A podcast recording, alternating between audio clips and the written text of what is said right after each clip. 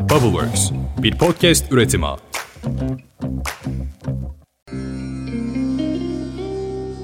Sevmek, sevmek, sevmek istiyordu.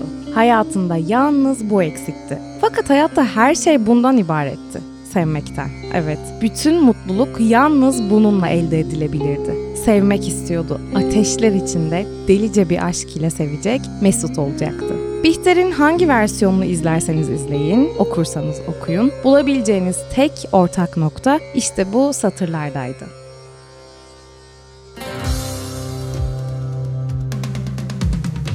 Herkese selam, Ditopik Düşüncelere hoş geldiniz. Ben Dilara. Bihter, Bihter, Bihter, ah Bihter, ihtirasların, aşkın, güzelliğin, günahların kadını Bihter. Günahların ve ihtirasların kadını derken bunu neden söylüyorduk? Yani bize kitap, toplum, ekranlar, senaryolar ne anlatmak istemişti de böyle söylüyorduk. Neden Behlül, Behlül, ah Behlül, tutkulu aşkların adamı diye manifestolar düzmüyorduk onun için? Aslında sorumuzun cevabı bu bölümde gizli olacak. Ve bu bölümde tazecik çıkan Bihter filminin yaratmak istediği feminist atmosferin ne kadar doğru olduğuna bakarken aynı zamanda yazıldığı günden günümüze kadar Bihter karakteri üzerinden toplumumuzdaki cinsiyet algısını irdeleyeceğiz. Çünkü filmden görülen o ki hala bir kadın karakterinin neresinden tutarak feminist bir manifesto yazılabileceğini bilmiyoruz. Yani en azından Bihter filminin senaristleri bilmiyormuş.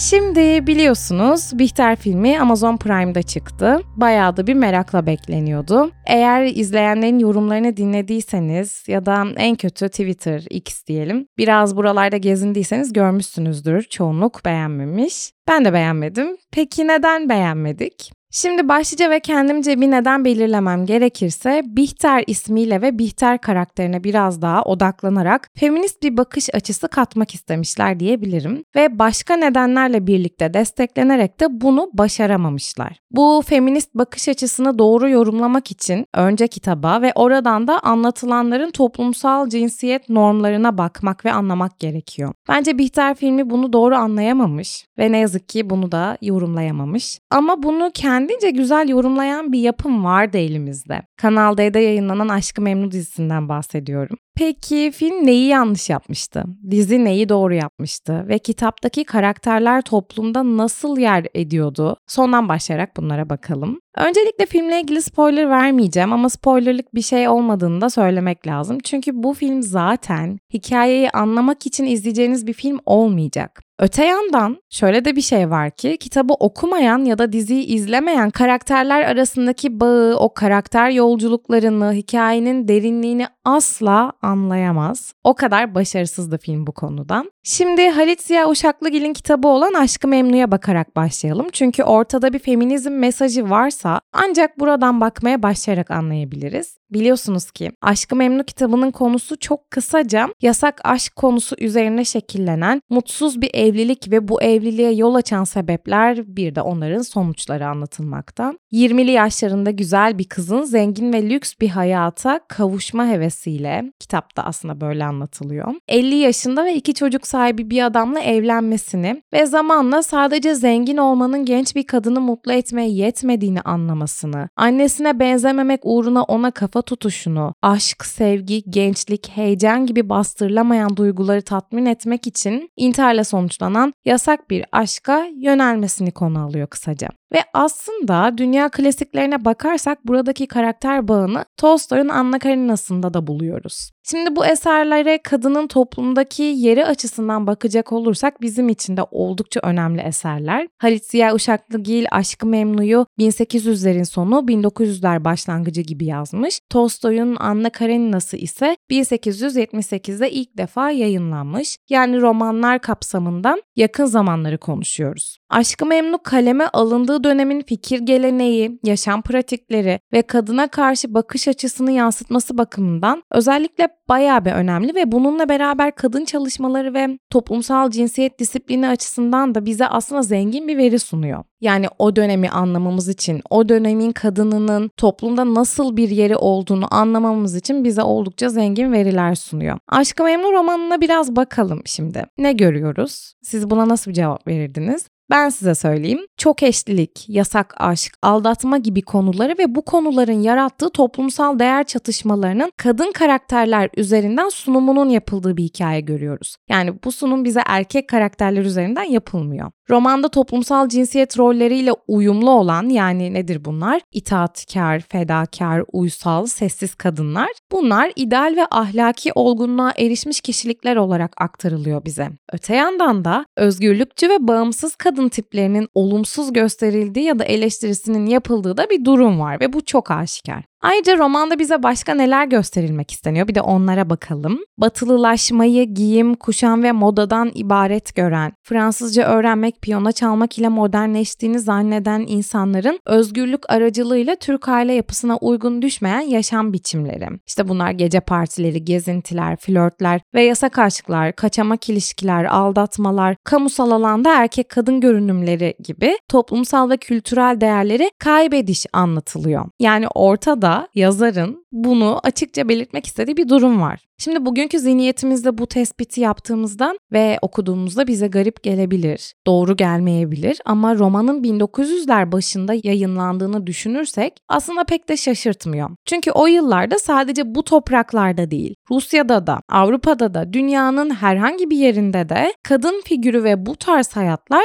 bu taraftan değerlendiriliyordu ne yazık ki. Ve elbette roman açıkça şunu söylüyor bize. Yani aslında roman bize yargı dağıtmak istiyor. Bu tarz yaşamların toplumsal yani açıklıklara sahip yaşamların bu sonuçları doğurması kaçınılmazdır mesajı veriyor. Ve işte bu mesajı, bu durumu karakterler üzerinden bize anlatmayı hedefliyor hikaye. Şöyle ki, Aşkı Memnu'da Türk toplumunun alışık olmadığı batılı yaşam tarzıyla ön plana çıkan giyim kültürü, tüketmek ve eğlenmek için yaşayan karakterler var. Bunu aslında romanı okurken de anlıyoruz. Diziyi izlediğimizde de anlıyoruz. Bunu filmde de çok iyi anlıyoruz. Çünkü filmdeki anlatılan İstanbul, filmdeki anlatılan aile hayatı aslında o zamandan bildiğimiz bir İstanbul değil. Biraz daha kendi çekirdek içinde anlatılan bir aile durumu var. Şimdi bu karakterlere de biraz indirgendiğimizde baktığımızda mesela Firdevs Hanım'ı görüyoruz. Firdevs Hanım'ın da bu batılı yaşam tarzına, giyim kültürüne, tüketmeye, eğlenmeye düşkün olduğunu görüyoruz. Ve kitap bunu açıkça olumsuz şekilde kurguluyor. Firdevs Hanım'ın eşi dışında başka erkeklerle görüşmek ve mektuplaşmak şeklinde yaşam biçimi mesela eleştiriliyor. Ve bununla beraber gelenekçi, muhafazakar aile yapısıyla uyumsuzluk konusu kadının karakter üzerinden sunuluyor bize.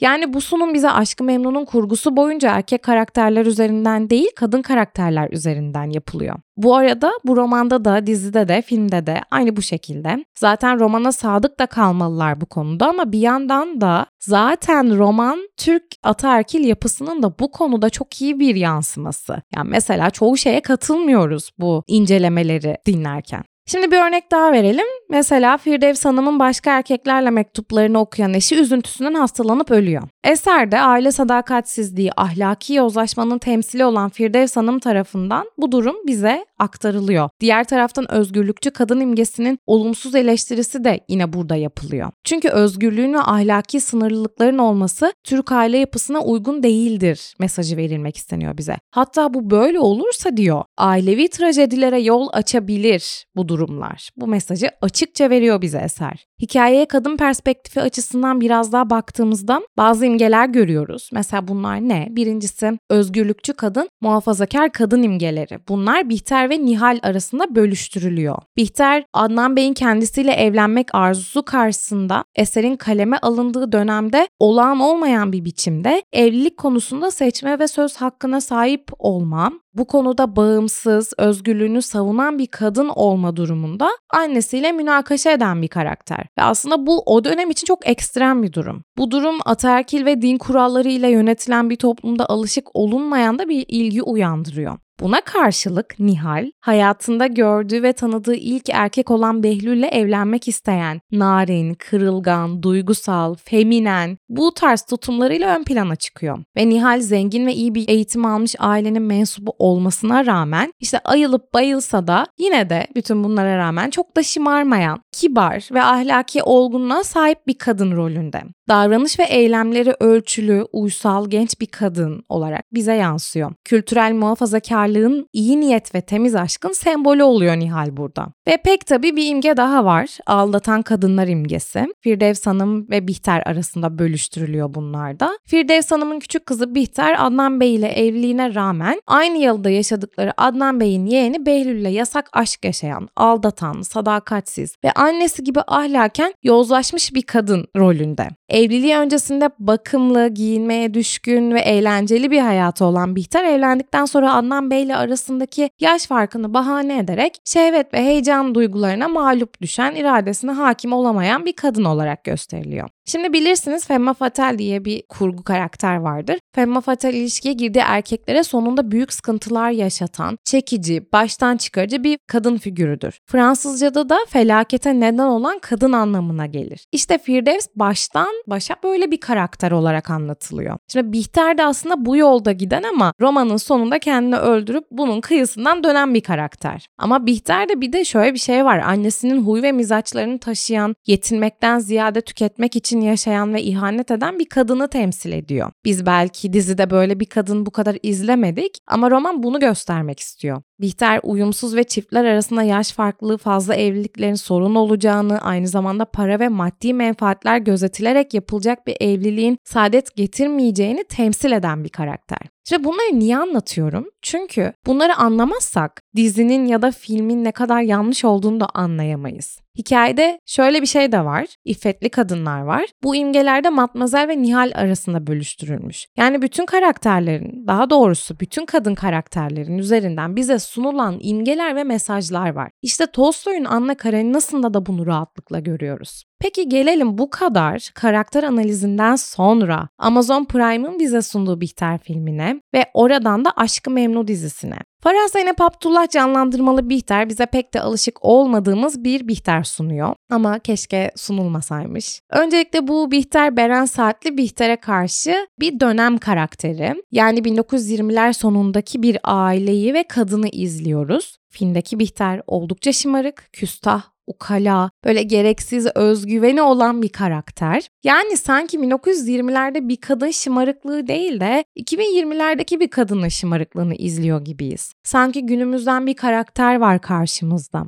Bu da bir dönem filminin içinde tabii ki çok absürt duruyor. Evet o dönemin dili, diyalogları tamamen kullanılamaz belki ama en azından ne yapıyorsunuz ya gibi bir dilde yani çok saçma duruyor. Bihter karakterine geri dönersek dördüncü duvarın yıkıldığı bir film ve bizimle sürekli konuşan ve bakışan bir kadın izliyoruz. Peki buna gerek var mıydı? Şimdi birazdan cevaplayacağız. Filmdeki Bihter'i zannediyorum ki bu kadar özgüvenli ama küstah bir özgüvenden bahsediyorum. Yapmalarının sebebi feminist bir atmosfer yaratmakmış. Yani öyle olduğunu düşündüm. Fakat bu daha çok yalancı bir feminizme dönüşmüş. Bunun iki sebebi var. Birincisi az önce de anlattığım gibi hikayenin kendisi zaten feminizmden çok uzak. Yani hikayenin kendisi batılı modern bir ailenin böyle sonuçlar getireceğini savunan, zaten Bihter'i baştan başa böyle femme fatale gibi bir kurgu karaktere oturtabilen, bize çok da yargılayıcı taraftan bakan bir hikayeyken nasıl biz şimdi bunu feminizme dönüştürebilelim ki? Böyle bir durumun yanında yani az önce de anlattığım gibi hikayenin kendisi feminizmden çok uzak derken şimdi başka bir açıdan da bakmamız gerekiyor. İkincisi de filmdeki Bihter'le izleyici olarak bağ kuramıyoruz. Halbuki diziden hatırlarsınız hala Tim Bihterciler var yani hepimiz Bihter'e karşı sempati duyuyoruz. Babasını kaybetmiş, yaralı travmaları olan, güzel, özgüvenli ama sağlam bir duruşu da olan bir kadın izledik biz Kanal D'deki Aşk Memnu dizisinde. Ve bu kadın o sağlam duruşa sahip olduğu kadar kırılgandı da. Yani sağlam duruşunun arkasında yanlış kararlar verebilen ve bu yanlış kararların acısını bize aktarabilen de bir kadındı. Hem annesini affedemeyen, annesine benzemek istemeyen edemeyen hem de babasının kaybını içten içe aşamayan bir kadın olarak yaraları vardı Beren Saat Bihter'inin. En önemlisi o yaraları biz hissediyorduk. Anlamla evlenişi belki orada da kaçış içinde ama öyle boş duygular yoktu ortada ve o duyguları bize geçirdiği için davranışlarını anlamlandırabiliyorduk. Yani Beren Saat Bihter'inde Selçuk Yöntemli Adnan'la duygusuz bir durum izlemiyorduk her şeye rağmen. Fakat filmdeki Bihter'de ise karakterin hiçbir derinliği yok. Yaraları, travmaları anlatılmıyor. Dolayısıyla karakterle bağ kuramıyoruz. Tabii neredeyse hiçbir karakterle bağ kuramıyoruz filmde. Orası ayrı mesele. Onlara değinmeyeceğim. Ama filmin adı Bihter. Yani biz Bihter'le bağ kurmak zorundayız. Bu gerekli bir durum. İşte bu bağı kuramadığımız karakter bir de üzerine asla döneme ve karaktere ait diyaloglar kurmayınca üstüne ukala bir özgüveni de oynayınca karakter hiçbir derinlik içermemiş oluyor. Bu derinliği içermediği için biz de karaktere sempati duyamıyoruz. Şimdi derinlik kuramadığımız bir karakter de zaten tamam hikaye de onu desteklemiyor ama bu derinliği kuramadığımız bir karakter de bize feminist bir manifesto sunamaz. Şimdi Beren Saat Bihter'indeki derinlikleri anlattık. O karakter içinde anne figürüyle mücadele eden, kadın imgesinin arayışı içinde olan, yaralarını karşıya geçiren, aşkı tatmamış, bir anda tutkuyla aşkla tanışmış ve ona yenik düşmüş bir karakter. Yani aslında şunu demek istiyorum. Sanki böyle Beren Saat Bihter'ini çok övüyor gibi oluyorum. Ama aslında demek istediğim şey şu. Yaptıkları doğru değil ama karakter her zerresini karşıya anlatabildiği zaman bunu dördüncü duvarı yıkmaya gerek olmadan bir bakışıyla yapabildiği zaman toplumdan sempati kazanmayı becerebiliyor. Neden Tolstoy Anna Karenina'yı yazmayı bitirdikten sonra iki hafta boyunca yataktan çıkmamıştı, hastalanmıştı? Anna Karenina da kocasını aldatmış ahlaksız bir kadın değil miydi ilk bakışta? Peki bu kadar mıydı o karakterler? İşte hayır o kadar derin bir karakterdi ki bunlar. Yanlışları da olsa ölümüyle yazarını bile yataklara düşürebiliyordu. Yanlışları da olsa bugün hala Bihter Yöreoğlu'nun ölüm yıl dönümü sosyal medyadan anılıyor. Yani karakteri doğru yazabilmek, yansıtabilmek işte bu yüzden önemli. Bu arada aslında burada Beren Saat'e ve Farah Zeynep Abdullah böyle çok büyük sorumluluklar yüklemek doğru olmaz. Burada biraz iş yapımcılara, senaristlere ve yönetmenlere düşüyor. Bence böyle kurgulanmıştı. Farah Zeynep Abdullah da böyle oynamaya teşvik edildi. Beren Saat'e bakarsak Beren Saat bilmiyorum biraz da o Bihter olmak için sanki bu dünyaya gelmiş gibi. İşte bu yüzden Bihter filminin Bihter'inde yavan, gereksiz, özgüvenli, güya feminist bir figür izliyoruz. Filmdeki Bihter'le bağ kuramadığımız gibi bir de aşırı uçlarda bir karakter çizmesiyle az önce de dediğim gibi Bihter'e hiç sempati besleyemiyoruz. Hatta Nihal daha ayakları yere basan, bence daha feminist bile sayılabilecek, daha dönemine uyumlu bir karakter olduğu için daha sempati topluyor filmde. Şimdi film dönem filmi bunu unutmamak lazım. Dolayısıyla biz 1920'lerdeki kadınları izliyoruz. O yüzden de biraz hani o döneme uyumlu kadınlar da görmek daha mantıklı olurdu. Tamam Bihter'i bu kadar uçarı yapacaktınız ama en azından biraz daha o döneme uygun bir uçarılık olabilirdi. Bu yorum bile baştan başa hiç olmamalı. Çünkü Bihter aslında filmdeki gibi uçarı da bir karakter değil. Yani halbuki Bihter bundan çok daha ötesi olan bir karakter. Yani film kısacası isminin hakkını veremiyor. Şimdi gelelim filmin bu feminist mesaj verme isteğine.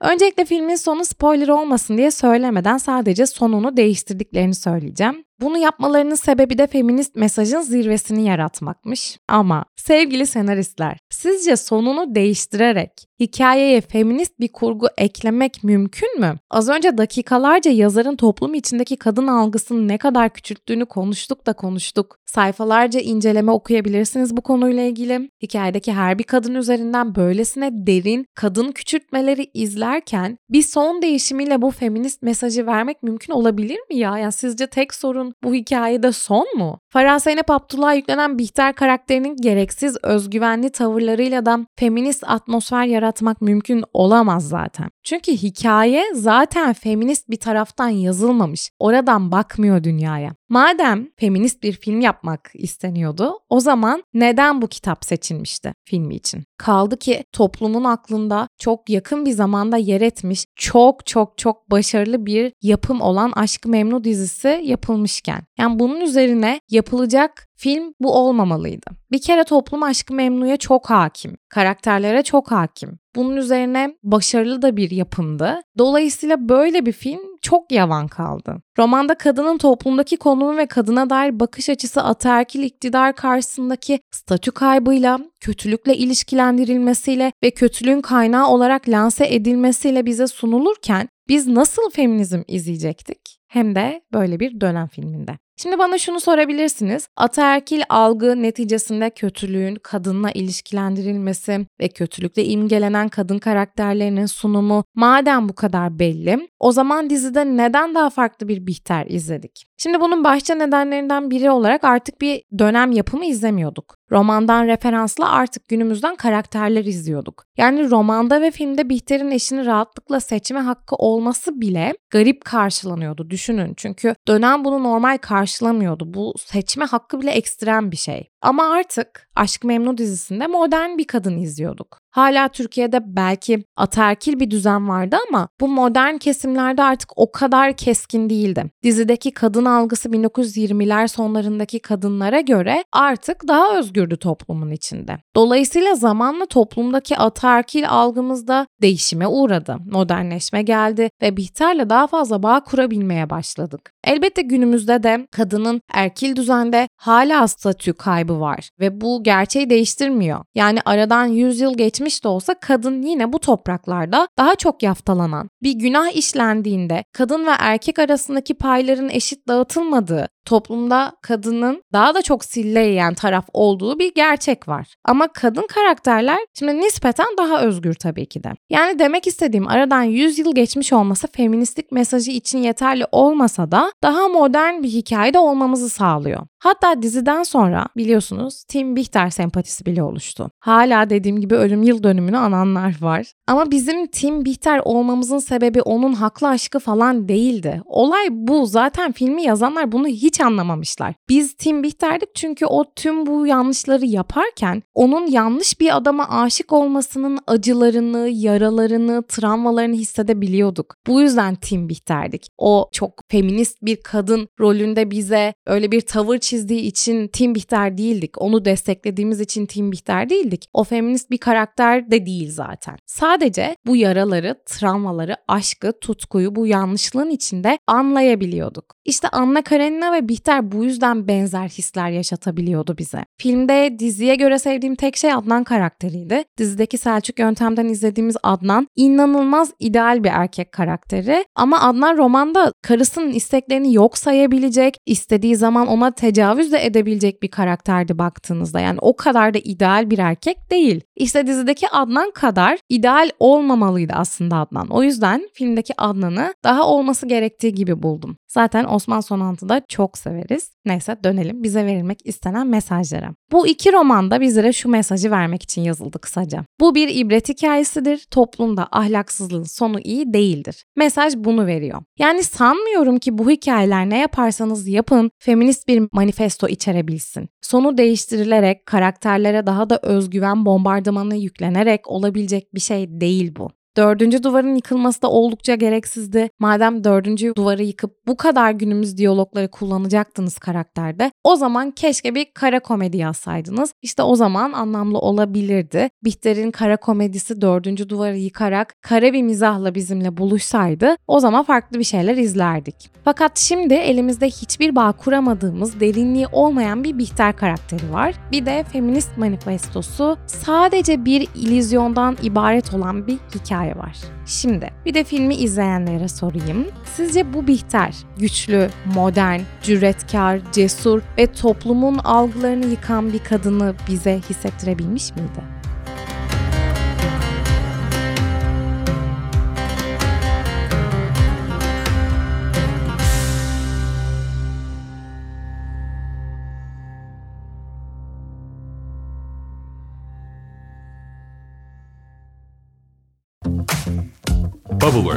Bir podcast üretimi.